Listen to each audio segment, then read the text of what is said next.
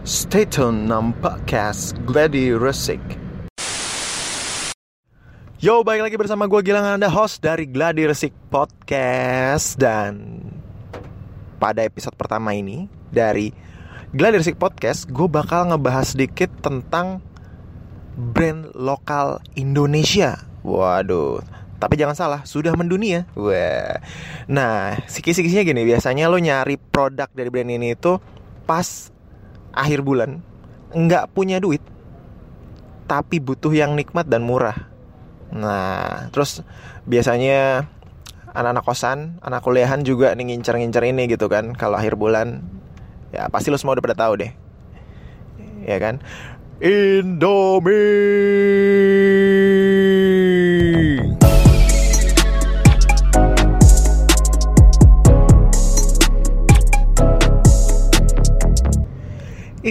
Indonesia tanah airku Indomie seleraku. Ya tadi itu yang gue nyanyiin adalah jingle dari brand yang bakal gue bahas Di podcast episode pertama ini. Nah Disclaimer dulu nih biar teman-teman gak salah sangka kalau gue cuman pengen bahas karena kebetulan brand ini cukup menarik gitu untuk dibahas. Karena segudang prestasinya lah ya cukup mengharumkan nama Indonesia. Karena berhasil dikenal dan disukai di berbagai macam negara di dunia gitu kan. Gue nggak di endorse belum belum di endorse maksudnya. Ya mudah-mudahan kalau mungkin yang punya Indomie mau endorse monggo boleh dipersilahkan gitu kan nah sejarahnya dulu kali jadi pertama kali Indomie itu ada di sekitar tahun 70-an dan varian rasa yang pertama itu adalah kaldu ayam kalau nggak salah. Kemudian uh, 10 tahun kemudian mereka bikin rasa yang bikin mereka sukses sampai sekarang gitu yang which is rasanya tuh luar biasa enak sekali. Gua suka banget lah pokoknya itu Indominya bikin ya bisa lo bilang kayak edik gitu lah ya. Itu enak banget. Namanya mie goreng. Dan mie goreng itu enak banget sih menurut gue ya. Walaupun mungkin dari teman-teman sekalian yang dengar tuh banyak lebih banyak suka yang Indomie rebus gitu yang pakai kuah gitu kan. Tapi menurut gue walaupun Indomie banyak ngeluarin rasa-rasa baru gue tetap setia sama Indomie goreng gitu kan. Nah Indomie goreng ini sendiri sekitar tahun 90-an mereka punya tim research gitu yang mempelajari bagaimana caranya untuk masuk ke negara-negara selain Indonesia gitu kan. Mereka cari tahu punya tim khusus untuk mencari tahu masalah perizinan segala macam yang dibutuhkan untuk memenuhi syarat-syarat agar produk mereka bisa dipasarkan di negara tersebut gitu kan.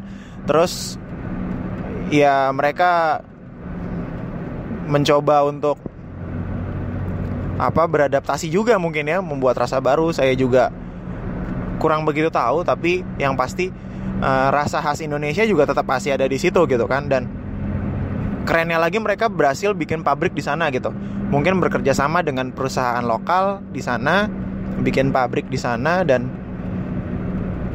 ya sampai sekarang sih cukup luar biasa gitu ya.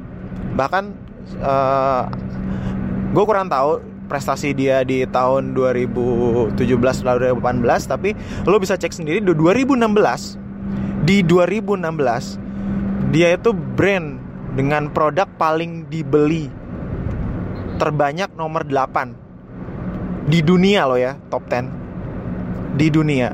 Jadi lo bisa bayangkan berapa banyak gitu kan orang yang beli. Nah di Indonesia sendiri itu udah mencapai sampai Uh, lu bisa cari sendiri artikelnya ya sekitar 13,2 miliar lah. Berarti sekitar 53 bungkus satu orang setiap tahun. Itu gila sih banyak banget gitu kan. Terus kalau kita ngomongin Indomie lagi mereka kalau lihat lu perhatiin mereka selalu mengeluarkan rasa-rasa baru gitu. Mereka cobain selera Nusantara yang ada rasa-rasa khas makanan di Indonesia. Terus mereka juga pernah mencoba bikin rasa-rasa internasional. Ada Indomie bulgogi kalau nggak salah. Atau Indomie yang ada apa gitu lupa makanan Thailand. Itu kan salah satu upaya mereka untuk ngasih tahu kalau kita tuh brand lokal Indonesia gitu. Namanya Indomie kan Indonesia mie brand lokal Indonesia yang kualitasnya internasional itu yang menurut gue perlu di highlight gitu kan tetap percaya diri gitu, pede. Ya walaupun mereka tahu konsekuensinya kalau misalnya mereka innovate rasa baru, ada kemungkinan orang belum bisa nerima, belum bisa move on, kemudian ya banyak kritik sana sini, but they try. Mereka selalu mencoba untuk ya rasa baru, gitu kan. Mereka selalu mencoba untuk menyesuaikan lidah-lidah orang-orang di Indonesia gitu. Kayak uh, mencoba mempenetrasi misalnya masyarakat daerah Bandung gitu. Mereka bikin Indomie rasa yang sesuai dengan daerahnya gitu kan. Mereka mencoba rasa apa Indomie rasa makanan dari Medan misalnya bumbunya kayak gitu-gitu. Itu menurut gue effort yang luar biasa gitu kan dari sebuah brand gitu. Mereka pengen citra citra cita ras cita rasa lokal tapi kualitas internasional. Dan sudah terbukti bahwa mereka berhasil ada di berbagai macam belahan dunia. Kalau lo perhatiin lagi tentang Indomie, lo kita cek-cek ya cara mereka untuk memasarkan produknya gitu, cara mereka untuk memperkenalkan uh, brandnya ke masyarakat di Indonesia, tapi nggak pernah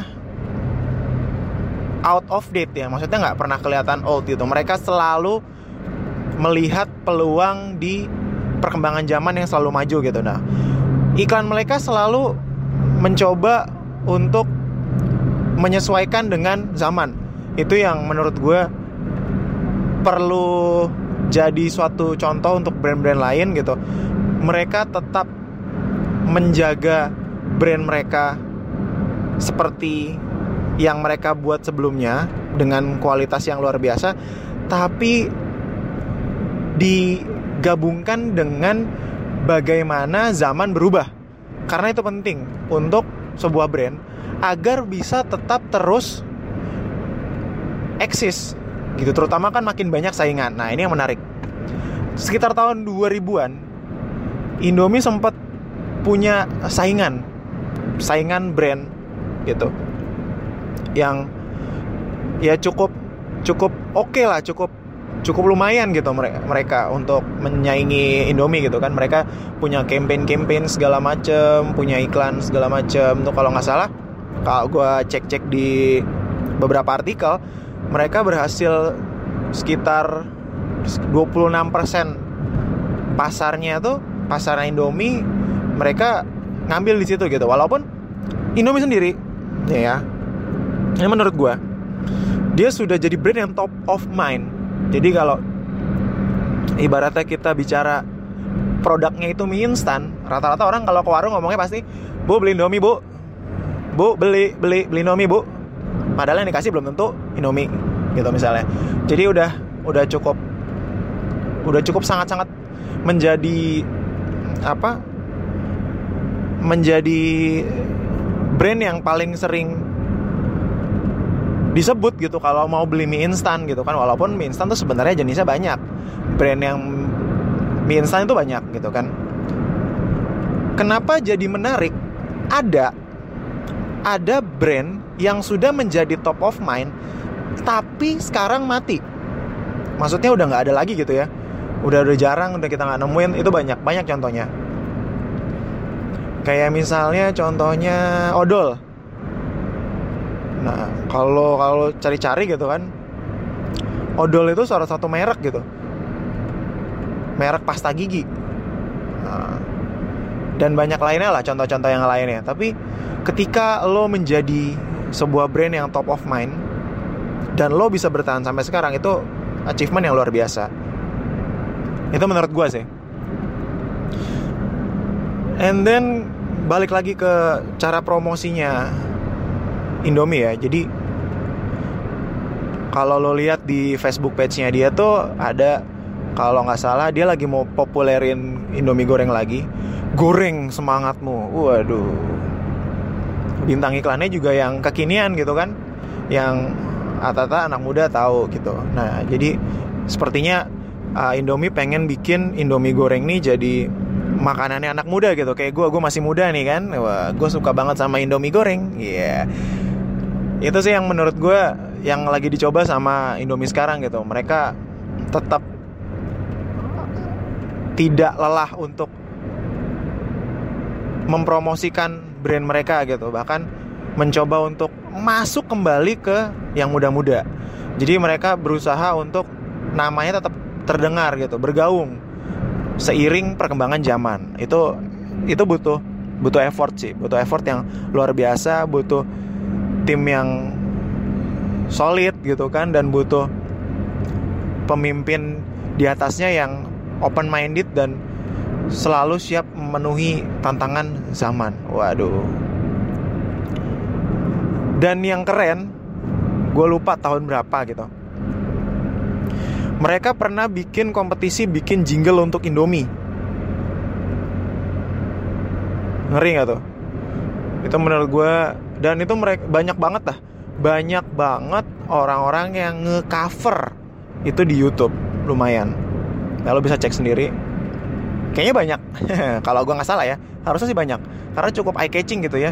Indomie seleraku itu itu cukup eye catching gitu. Eye catching lagi. Ear candy kali ya, manis di manis di kuping. Waduh, kalau eye catching dilihat kan. Nah, jadi cukup cukup ear candy lah enak didengarnya gitu dan banyak berbagai macam versi ada versi rock, versi jazz, versi pop segala macam untuk jingle Indomie itu salah satu cara dia promosi gitu kan. Terus promosinya dia lagi itu adalah ini yang menurut gue cukup keren juga. Mereka bikin tutorial masak makanan yang lain dalam bentuk lain. Wah. Mereka bikin masakan dalam bentuk lain tapi bahannya pakai Indomie. Itu gokil sih menurut gue. Itu gokil. Jadi berasanya kayak lo punya Indomie tapi lo bisa bikin apa aja gitu.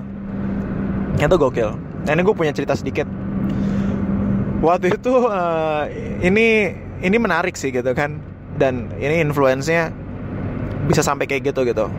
Saudara gue waktu itu ulang tahun. Pengen bikin kue nih. Nah pengen bikin kue yang menarik gitu kan. Dan kebetulan saudara gue nih suka Indomie. Itu bikin cake gitu kan agak padat banyak gitu. Apa cake-nya gitu bertumpuk berlapis kayak cake-cake buat uh, kayak cake-cake buat wedding gitu loh yang ada yang kayak gimana ya gue jelasinnya. Uh, jadi dia tuh ber lapis-lapis tapi makin lama makin mengerucut gitu makin atas. Dan itu semuanya lu tahu nggak pakai apa? Indomie. Beberapa kali pun brand ini tidak dipungkiri ya. Pernah pernah ada beberapa nggak tahu ya disebutnya apa ya? Mungkin black campaign kali ya atau mungkin apa uh, campaign yang untuk menjatuhkan itu pasti ada kayak misalnya uh, ya yang kita tahu gitu kan. Makan Indomie itu boleh. Di apa Menteri Kesehatan sendiri bilang kalau makan Indomie itu boleh tapi jangan banyak-banyak. Itu gue setuju sebenarnya sama Bu Menteri Kesehatan gitu kan. Dan sebenarnya menurut gue itu bukan berlaku pada Indomie saja. Bahwa kalau misalnya kita makan yang banyak-banyak, semua makanan itu juga tidak baik bagi kesehatan. Lu makan kurang nggak baik bagi kesehatan. Lu makan kelebihan juga tidak baik bagi kesehatan. Jadi menurut gue semua yang berlebihan atau kekurangan tidak baik. Jadi lu makan tuh yang pas-pas saja. Iya. Jadi tidak berlaku untuk Indomie saja ya menurut gue jadi tapi kerennya mereka tetap maintain kalau tenang tenang Indomie itu tetap boleh dikonsumsi tapi jangan terlalu banyak banyak gitu kan? Dan tetap tetap oke okay gitu. Setelah diuji lab kita aman aman dikonsumsi gitu. Terus uh, mungkin terakhir kali ya dari podcast episode ini kita bikin konklusi dulu. Jadi apa sih yang dilakukan Indomie gitu kan untuk menjadi brand yang long term seperti sekarang? Satu, they don't afraid to innovate. Mereka tidak takut untuk berinovasi. Mereka selalu mencari sesuatu yang baru. Mereka selalu mencoba untuk masuk ke pasar-pasar di mana masih niche marketnya. Niche market itu maksudnya kayak masih jarang lah. Mereka mencoba untuk tetap akar rumput ya. Maksudnya mereka tetap berasa gue tuh brand dari Indonesia, cita rasa Indonesia. Tapi, tapi teman-teman, kualitas gue internasional loh. Itu yang yang pengen disampaikan oleh Indomie menurut gue. Kemudian yang gue lihat lagi, kedua mereka stay on track, tapi selalu mencoba mengikuti perkembangan zaman. Jadi kalau lo punya brand, lo harus selalu jadi orang yang up to date. Lo lihat apa yang lagi viral sekarang, apa yang lagi keren sekarang gitu kan. Nah, lo lihat apakah bisa? Apakah bisa hal-hal yang viral tersebut gitu kan? Lo combine ke dalam brand lo, cocok atau tidak? dan komunikasinya tepat atau tidak, konsisten atau tidak dengan brand lo. Itu penting menurut gue. Kemudian yang ketiga adalah quality is number one. Jadi kalau bisa lu cek gitu kan, brand tidak lepas dari kualitas. Lo harus selalu menjaga kualitas karena kualitas itu adalah nama baik. Kualitas itu mempengaruhi brand lo. Jadi lo selalu selalu menjaga kualitas. Itu penting. Dan dari semua yang gue udah sebutin, lo perlu kerja keras, kerja keras dan kerja kreatif. Lo harus stay fresh your mind, tidak pernah lelah untuk mencari hal-hal baru, tidak pernah lelah untuk berinovasi, lu nggak pernah lelah untuk berusaha agar produk lu tetap dikenal masyarakat, lu tidak lelah berusaha untuk menjaga kualitas produk lu sendiri gitu kan. Dan itu semua butuh kerja keras tim dari kepalanya. Nih misalnya ya Korkom Corporate Communication. Uh, yang biasanya tuh menyampaikan tentang informasi-informasi seputar uh, perusahaan sampai lini paling bawah. Sampai lini salesnya. Bahwa brand kita adalah misalnya ya ceritanya gue cerita dari korkomnya nih ceritanya gue nih. Bahwa brand kita adalah brand dengan cita rasa lokal tapi kualitas dunia. Wah. Nanti tuh dia nyusun strateginya gimana di di, di uh, tingkat produksi harus gimana. Wah terus di tingkat sales harus gimana gitu kan. Terus gimana caranya meningkatkan kebanggaan karyawan perusahaan terhadap brandnya. Jadi kan ini ini penting juga nih. Kalau misalnya lu punya perusahaan lu punya brand lu punya anak buah untuk uh, menjualkan ataupun memproduksi gitu kan itu kebanggaan terhadap produk tersebut tuh harus bisa lu tanamkan ke orang-orang itu. Karena sebenarnya ini menurut gue lagi marketing paling jitu dan keren paling ampuh dan efektif itu adalah yang keluar dari mulut temen satu tim lu sendiri. Itu makanya kerjasama dan kerja keras, kerja cerdas, kerja kreatif itu semuanya harus diimbangi dengan teamwork yang mantap. Satu visi. Wah, itu penting menurut gue. Ya, mungkin pada episode pertama kali ini itu aja kali ya, teman-teman. Mudah-mudahan bermanfaat. Mudah-mudahan nanti teman-teman yang pengen punya brand-brand keren, pengen bikin produk-produk keren, mungkin makin sukses gitu kan dan ada yang bisa dipetik dan hikmah dari sharing-sharing gue pribadi gitu di podcast ini. Mudah-mudahan bermanfaat. Stay tuned on the next episode of Glider Sick Podcast.